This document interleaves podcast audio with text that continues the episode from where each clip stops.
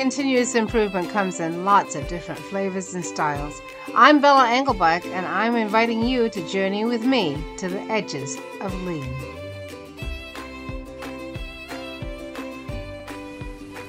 Episode 97 Continuous Improvement and Intentional Leadership with Shana Francesca.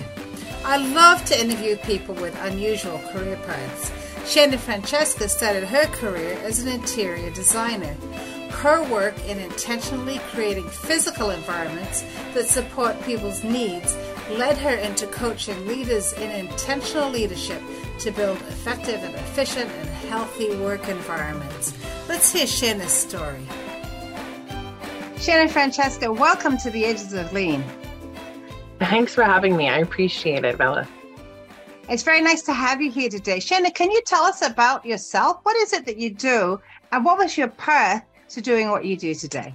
Yeah, so my work centers around intentional leadership and living.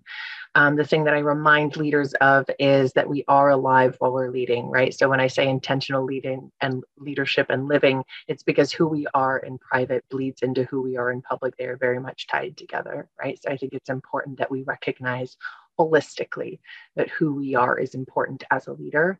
And even if you don't lead a company or a team, you do lead yourself, right? And so every person on the planet is, in fact, a leader. And so all of that comes full circle back to the, the foundation of my work is intentional leadership and living. Um, and how I got here is um, I grew up in a really difficult background. I grew up in an alt right evangelical Christian cult and in an abusive environment in which I saw leadership being the exact opposite of what I talk about right now, right? I saw leadership being corrupted. I saw um, it, leadership being put in godlike positions.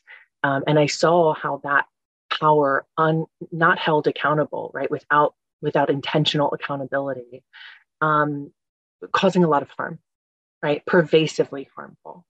And growing up inside of that, needing to find my way inside of that, needing to define who I was and find safe ways to define who I was and all of these workarounds, right?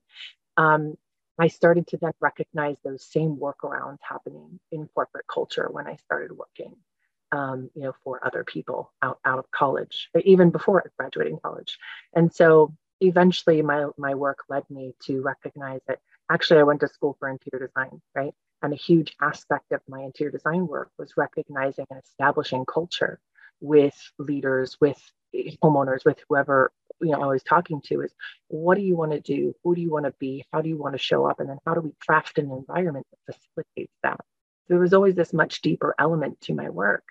And you know, I had clients who are business owners, large corporations, down to you know homeowners who are judges and lawyers and really you know heads of medical departments, right? And so this beautiful, interesting range of people who led in different ways, and uh, and they started referring to me as their interior designer and their life coach or their coach, and I was like, oh, so you do see that there's this huge aspect of my of what I do that is very much a, a coaching element. Um, and then that that is at the forefront, and they're like, absolutely, yes, of course. and so I gave myself permission to step into that space because people were already recognizing the value in it. And funny enough, at that point, I'd already been doing group coaching for two and a half years. I'd already worked with over a hundred people in my group coaching um, practice. So I'd, I'd already been embracing this aspect of my work, but I hadn't been living it out loud, right? I hadn't been making it the forefront because I felt like maybe like many people do a little bit of imposter syndrome, like I didn't have the right to be coaching people. Um, or calling myself strictly a coach. But when I stepped into that, my work became infinitely more powerful and I was able to reach and connect with a whole lot more people. Um, you know, than I can just as an interior designer. I'm still doing much of the same work because culture is crafted by physical environment as well, right? So there's still that aspect that I can I can relate to leaders about, but that isn't the forefront of my work anymore. It's it's intentional leadership and living. Wow. So that that was a lot there yeah. You just you just went through and I, am intrigued by a couple of things that well a lot, a lot of what you said. Um so when when you say that um you you started out doing interior design but and you were recognizing I, I think what you said was you were recognizing that the space that people were in, the physical space they were in, then was influencing their uh, their lives, right? That it was yeah, that, that the was culture, that the was culture, the, yeah, the and their culture, life, yeah, the culture, and that's so interesting that to those of us who are doing lean, because a lot of what we do, but particularly when we're working on lean in well, it's an office or in in a factory, uh, or almost as in any envir- environment, is coming in and helping people to make their workplace work for them that but that's not in an aesthetic way right? Mhm. it's sometimes it might right, result in something that is aesthetically pleasing but it's more about i need this tool can i find this tool when i need it? I don't want to run out of something and have to stop my work while i go walk to find the thing. It's it's about designing space and allowing employees to design their space so that they can work effectively and and efficiently but i don't know that we've ever thought about an aesthetic side yeah. to that That's why. Um, that's why when I brought that conversation to the forefront, it became so powerful for so many people. Is because through my work, they did recognize how powerful the physical environment was, right? Because they noticed the shift in their own way of of showing up and in their people's way of showing up or in their home their ability to come home and not feel stressed because they their environment is not set up to facilitate their needs both aesthetically and functionally right? And those things work hand in hand. I don't think you put one in front of the other. I think they happen together at the same time. Um, and so yeah absolutely. All these leaders like oh yeah i get it. I see it. I understand it. I feel it right and we are always left with a feeling. People don't like like my like Maya Angelou said we don't remember what people say but we do remember how they make us feel. And that is the same for our physical environment. You don't remember you know all the things that a physical environment does for us but we do remember if it gives us negative feelings if it's not if it's not supporting us um, if it's if it's constantly getting in our way if it's creating physical barriers for us. We do feel that Yeah. And then to maintain that, I think this is where, uh, certainly in lean, that we find that coaching and support is required, right? Yeah.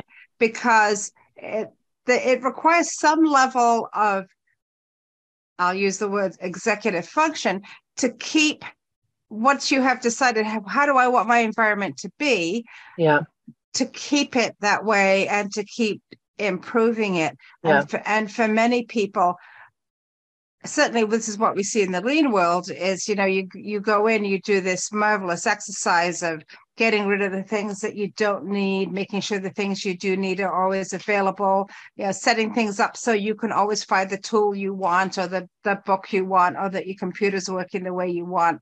Mm. Um, and then if you walk away, you come back several weeks later, and things have kind of reverted because there's a there's a habit that needs to form as well. And in lean, that's often it, uh, it can kind of go in two directions. For people who don't understand the culture, it goes in the direction of what they call auditing, which is scary. Right. So somebody's going to come in and going to get a good check, you know, is the desktop clean? Are the tools where they're supposed to be? That yeah feels really bad yeah or there's a coaching side to it Yeah. which is about all right if if if your goal is to have a clean desktop and it's not clean well what what can we learn and what experiments can we run how Yeah. can you approach this differently or we approach this differently in order to attain that goal which is a very different way Yeah. of approaching it which I think So- is excellent because it creates customize it creates customization. And I think sometimes there's a separation between people's what they think intellectually is their goal and what is the actual way that they work, right? And clean doesn't mean just one thing, right? Clean can mean different things to different people. And recognizing how we function and how we work, I think, is the important part that sometimes is missing, right? We shouldn't be measuring how we work against how other people work or how we think we should be working. We really need to look at how we actually work and create an environment that truly functions for us. That's great, and that is such a lean concept that you just uh, you just you just stated. So, Shana, as you were doing this work and you were making this transition from being the interior designer to being the coach, what were some of the things that uh, you started to to coach people on? What what were some of the the kinds of conversations that you were having?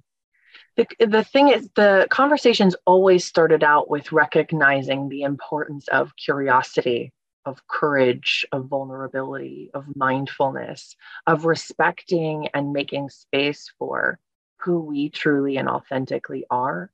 And then recognizing that when we do so, we can then extend that to others and allow them to show up as they are you know and to be able to create support and meet their needs not what we think they should be doing or what we expect of them but recognizing they're an autonomous human being and not put on this planet for our purposes but for their own and seeing in what ways we're meant to travel in this life together but not meant to control others right? We're meant to be connected. We're not meant to control right and to have these conversations and see how they apply to and and you know when when i started my group coaching it was people from the age of 25 to 55 um, many actually the youngest and the oldest people being entrepreneurs or business owners right uh-huh. and people in between being in the corporate environment some therapists some you know it people like a whole different mix of race, gender, ethnicity, all of these different mixes. And it's such a beautiful way. Um, the thing that I love about coaching, the thing I love about my work is that it teaches me as much as I'm teaching, right? Like any great teacher is learning while they're teaching. um, and the thing about group coaching specifically is that when we're having these discussions and I initiate them, it's being heard by 20 different people by you know 14 to 20 different people at the same time because i cap it at 20 and each person is interpreting what i'm saying in a completely different way. And something we commit to as part of my group coaching is that everyone shares something in every session right? Because i want to make sure that everybody understands the power and the and the um, the power of their own voice right? And that that and practicing using their own voice. And they could share whatever they want to share. It doesn't have to be something profound. It could be anything whatever comes up for them in practicing and using their voice. And everyone's capped at two minutes right? Or uh, for each question that we're going around so that there's equity in the conversation as well. So we're practicing hearing listening and sharing right?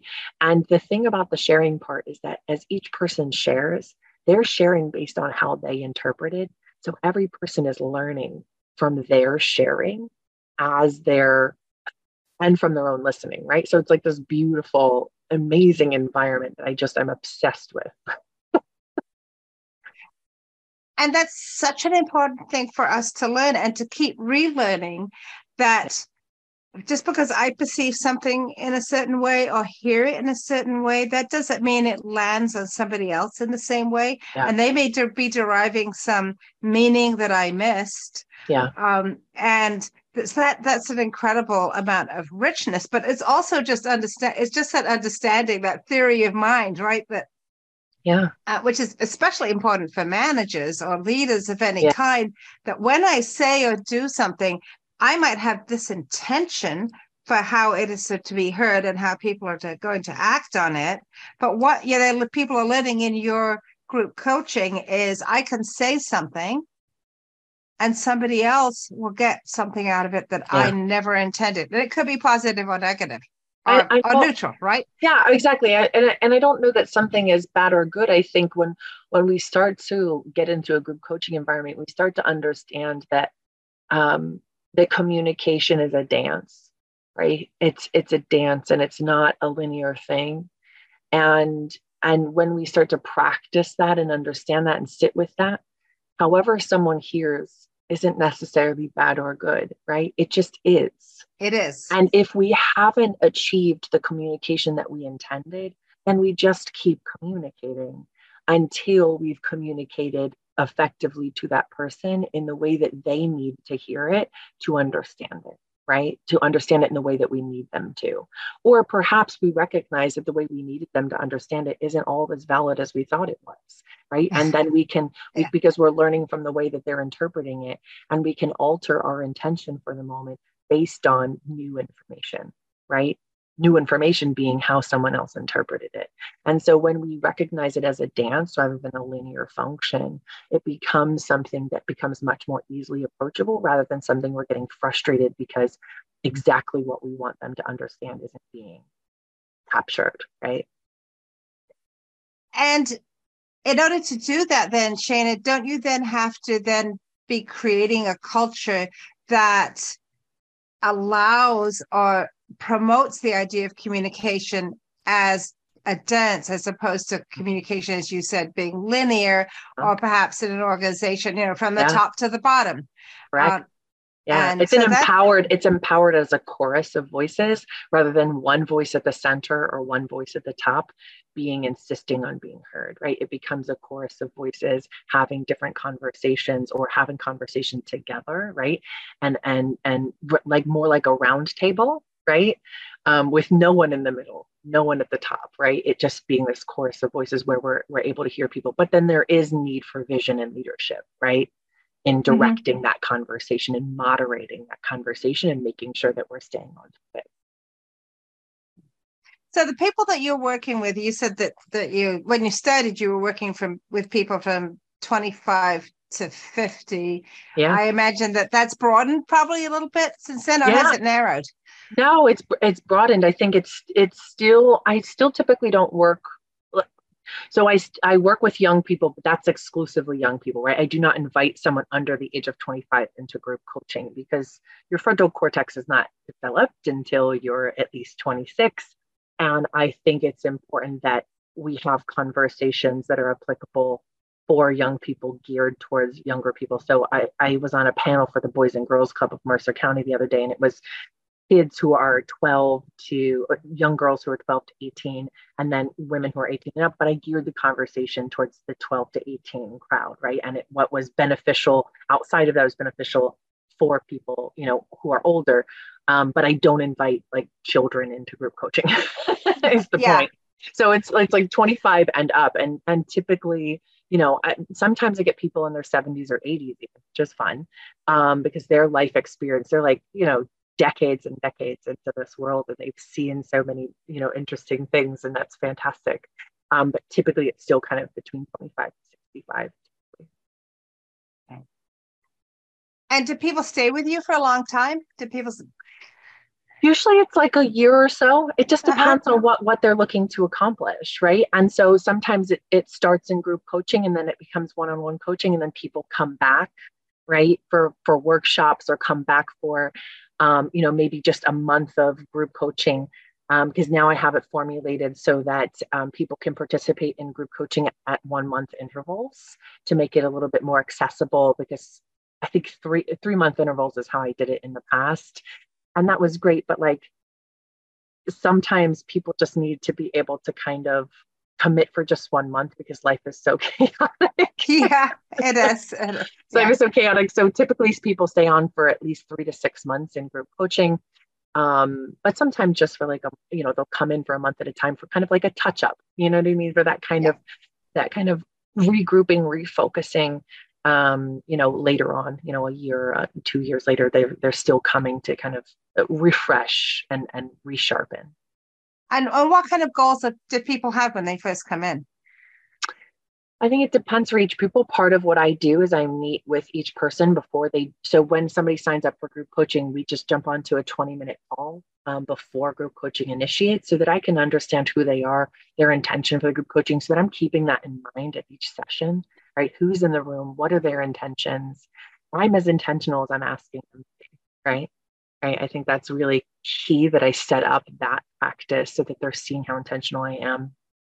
Um, and and so for some people, it's they're an entrepreneur and they are wanting to understand how to be a leader in general because they've started a company, but now they're in charge of people. And just because you start a company doesn't mean you know how to be in charge of uh, you know be a leader, right? And then for some people, it's you know maybe they've been promoted at work and now they are managing people and that's something that they're you know not familiar with you know and they're looking for some guidance or or so on and so forth or maybe they're a therapist or they're a um, you know there's sometimes been medical professionals doctors so on and so forth and they're they're in a moment of change um, or they're looking to create that moment of change in their life in, in their professional career and uh, so it just depends it just depends on the person. It's it's the mix that i love right? It's what makes it so interesting and it's what makes it so real life and so applicable right? Is that it is a wide range of people with a wide range of goals seemingly. But at the at the foundation of it it's you know they're looking to to be a much more intentional person. And that intentionality you said at the beginning of our conversation is not just a sort of about being at work or your leadership at work. It's about your whole life. So can you yeah. talk more about that please yeah for me and there's this quote and i forget who i forget who said it but becoming a leader is wholly about becoming yourself right and when we sit with that and we really recognize the truth in that is that we cannot lead like someone else leads because we do not see the world the way that someone else sees the world. The beautiful thing about being a leader is being curious, being open, and recognizing your own view of the world and that it's limited, right? And that and and i love so the national geographic i'm paraphrasing this uh, i i look at leadership as leading a community right? Is the recognition that you are part of community and you're leading that community of people or community in general right? But i look at then community as like an ecosystem right?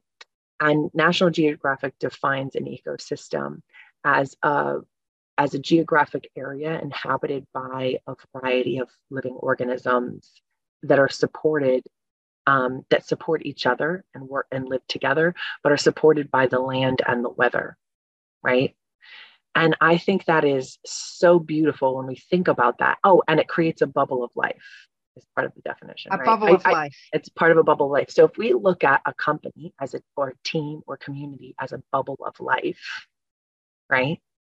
And we look at leadership, we could say leadership is the land and the weather. And when we relate that, we can say the land is that foundation, is that driving vision, is that thing that everybody is being drawn to, right? Because all living beings are drawn together by gravitational pulls. And the weather becomes culture, right? And so if we look at that and say, as a leader, my job is to support and uphold and create the right environment for a bubble of life, it becomes a very different thing right and that's and that's so it's such a it's such a lovely metaphor because yeah. it also talks about the fact that you're going to have some very very different types of organisms in there right mm-hmm. you're, you're, mm-hmm. you're going to have some you're going to have some organisms that are going to be look as if they are parasitic or look as if yeah. they are um, not useful at all but if you yeah. were to take them out then that bubble will not yeah. work as well or even and, fail yeah and i and i got to that because so i do this thing called curiosity walks and i encourage leaders to do the same and if you're interested in what that means join my workshops but but i encourage leaders to do curiosity walks and for myself i do them in my personal life um, because who we are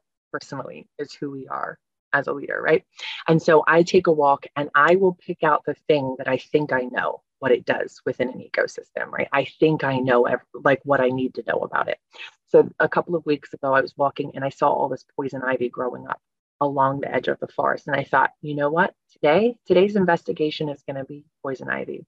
What is its purpose within the ecosystem? Now, all of us know that it is something that most of us are allergic to, gives us a terrible rash. It's uncomfortable, painful. We don't want to touch those shiny leaves. But did you know that poison ivy grows berries? And did you know that when food sources are scarce, it's an important food source for birds in the fall? But during the summer and when it grows up, it's an important food source for animals and small uh, small amphibians like frogs, where they live there, right? And deer eat it, right? And so it has this beautiful purpose, and it typically only grows at the edge of forests, right? So it may be appear it may appear to be something that's simply irritating, right? And and and it feels like it's invasive, but it's actually native and it's an important part of the ecosystem. What's important though is that we understand its strengths and its purposes, so that we understand that it also protects the forest from invasive seeds, right? So when we get rid of the poison ivy at the edge of the forest, we're, we're taking away the forest protection, and then invasive plants come in. right? And plant themselves inside of the forest and choke out the trees. So when we start to understand that as a leader, being being part of creating a community, a team as a bubble of life is recognizing people's strengths instead of honing in on their weaknesses. Right? Because if poison ivy's weakness is for us, I don't know that anybody other than human beings is allergic to poison ivy. But when we center ourselves in that conversation, we destroy poison ivy and then we destroy its part in the ecosystem. If instead we decenter ourselves and we recognize poison ivy has an important part of a bubble of life, we can then understand it has a purpose and we can we can respect and honor and make space for it. Wow. Wow, and there's a lot to think about there, Shana. Yeah. If, mm-hmm. I mean, if you, and if you think about that, you know, taking that metaphor then into uh, any organization or group or community, yeah, yeah, maybe those, yeah. you know, and it's so it's. I love what you said that it's because we said to ourselves and our itchy selves in the that we see the poison ivy as being bad and that might be when we're looking at an organization or a community or a group of people and here's this person who is a real irritant to me well that person is an irritant to me right so right. maybe it's it's it's it's more of a time for an exploration of myself yeah. than it is of i've got to fix that that other right. person correct which is why i come back to you know uh, becoming a leader is all about becoming yourself right and understanding your part within an ecosystem right and so that we can understand that we need to decenter ourselves to truly be profoundly important and impactful leaders so as I understand it, you grew up with a version of leadership that was toxic, that mm. was that was not real leadership, but, but yeah. was something else. Um, at what point in your was it in college? At what what point did you start to really say there has to be another way? Uh, the questioning started when I was 12, but then the the community I was a part of doubled down, like really mm. doubled down on on the grooming, on the you know, on the harmful practices that made me feel like the reason why I was asking all these questions is because it was a normal thing and I would definitely come back to God because God was the only answer, you know, their version of God. And when I say God, I mean their version of God, right? Yeah. So I want to be specific that not all versions of God are harmful. um, and so you know it took me a really long time. In college i began to question more because i went to a public college. My my parent my dad specifically wanted me to go to a private christian college but what i went for interior design wasn't a wasn't luckily wasn't a major that was available at any christian college that was anywhere geographically close. Um, and so that's where I started getting exposed to other things and other people and other and started testing and asking questions and starting to get to know the world outside of the bubble that I lived in. Um, but ultimately, I didn't. I didn't. I walked away from the cult that I grew up in at like 26 and started going, trying to go to other churches. But I started noting this, noticing the same pattern in those other churches as they were trying to become mega churches themselves there was again this cult like pattern developing of charismatic leaders not being held accountable so on and so forth um, and so ultimately i i walked away from um, going to church and have my own spiritual and, and religious beliefs mm-hmm. at this point um, but yeah it was it wasn't until I would say that the split started really happening around 26 when I really allowed myself to um, question, uh, funnily enough, around when my brain was fully formed. yeah. yay, frontal cortex. Yeah. Yay. Yay for brains. yeah. Yeah. You said something interesting about the charismatic leader. And I think that that is yeah. something I would just, you know, steered away from the, from the megachurch thing because I think we see that call to or that idea of charismatic leadership in other places, right? Yeah. and I think that's a message that many of us are given as we're trying to understand what leadership should look like.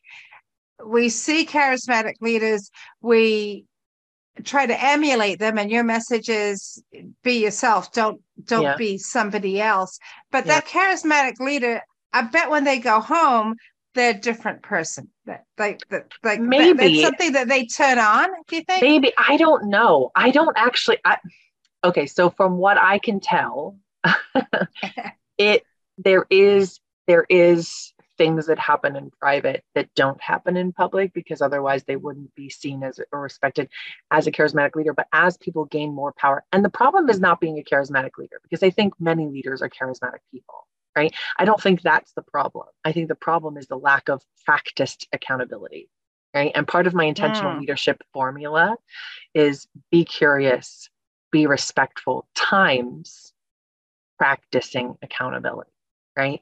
And practicing accountability, we dive into what does that mean? Because you absolutely are not accountable when you are surrounding yourself with people who have the exact same lived or very similar lived experience as you and uh, and experience and enjoy the same level of privilege as you right that's not accountability we'll just let that one sit there. We'll just let them sit there. but you just described the typical board of an of Correct. Of a major organization, right? Which Correct. could have a charismatic leader, maybe a founder, maybe someone who has, you know, followed on to a founder. And then uh, yeah. over time, the board or, you know, the senior leadership becomes those people with similar backgrounds, similar mm-hmm. levels of privilege, as you said, mm-hmm. people people who only have one right. perspective and they, right. are losing other perspectives. Correct. And that's the thing is they're avoiding accountability, right? That board is not actually necessarily holding them accountable for anything other than profitability. And mm-hmm. oftentimes that profitability comes at the expense of paying your workers equitably and well, right? So like that's a whole mm-hmm. nother conversation, right? You, you wouldn't right, even yeah. have a business without the people who run that business, right? Is why I come back to understanding leadership as leading a bubble of life. Because if you recognize those people as human beings and having lives and you wouldn't put yourself in those shoes and live their lives, then there's something wrong, right? You're not paying them well. Their quality of life is one that you would not want to live your life, right? and you're not, you're not, right? human beings are the only beings on this planet that have to pay to live here. And we systematically design, deny people the money necessary for them to be able to afford clean and safe housing, nutritious food, right? Clean air. Right. yeah. Things, right. And so we need to understand that as leaders, that it's not about their education level, so on and so forth. If you don't think that somebody can contribute well, they shouldn't be working for you, period. Right that's a you problem, not a them problem, right? The thing is that no matter who they are, they should be able to afford to live within a certain geographic distance of their place of employment if they're required to come there physically, right? Like there's all these levels to understanding your leadership as a bubble of life and understanding that your people are alive and they should deserve they they deserve to. They didn't ask to be brought onto this planet, but they're here, right? And so we need to be able to take care of each other and take care of ourselves right? And our employment is the way that we gain the resources necessary to be able to pay for our life, right? And so denying people that is a big problem. Yeah, and I, I think it's a it's a question that we don't talk about lot, uh, much in the yeah. lean community because yeah. we talk about improving business, especially when we're talking about improving business. Yeah. We talk about changing roles so that roles are more um, aligned to the work that needs to be done, so on and so forth. But we very rarely have a conversation about now that you have redesigned this work, what are you going to pay people right. to do the work? And, and it's about that, ethics. It's yeah, about uh, yeah. ethical. Yeah. Yes, it's about the ethics, and, and it's not just about pay; it's also about schedule. You know, because right. it's very easy using lean techniques, and I've written about this to make a to make schedules that make sure that the lights are always on Right. Uh, but that doesn't mean that yeah yeah but but if you have people who are working double shifts so they have you know they don't have enough time between shifts to to get some sleep or see their families or to do you know to to, to have a life if you're yeah. calling people in on short notice uh, all the time then that is not ethical that is not yeah. a way to treat people you're treating people as cogs in a machine as a, yeah. a rather than as actual human beings. Yeah, so, and there's there's definitely business leaders like myself who are who own our own businesses who are creating businesses in which that isn't a regular practice in which you you actually have ex- you have enough people so that you're not tapping your existing people to come in and fill in, right? You have people once you get to an organization of a certain size, right? You're, yeah. be, you're, you're not tapping the people who are already working 40 hours a week to be able to push even further, right? You have redundant, what, what would feel like redundancy, but isn't, right? You have someone who is able to perform those functions so that you're not asking people to give more of themselves.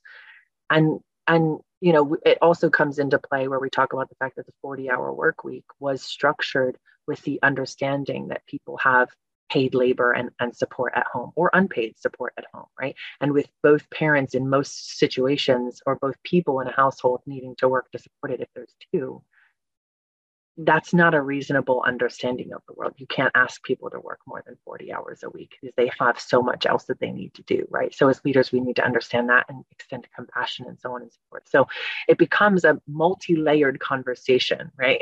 that happens over time, which is why, you know, I love to have these conversations with leaders one on one, but then also for leaders to participate in group coaching within their, like for us to set up group coaching for their leadership team or people within their organization so that they're hearing from other people and hearing other people's perspectives in a safe and moderated environment.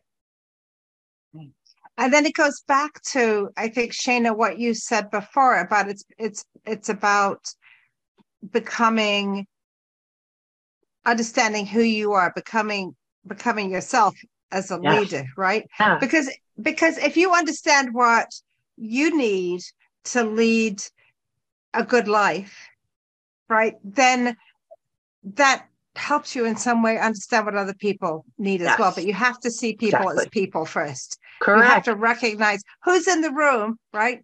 Who's not in the room. Yeah. Um, yeah. And you see, you see, you see corporations. There are corporations who who model this, who demonstrate this beautifully. You see, um, you see co- um, com- companies like Pixar, right?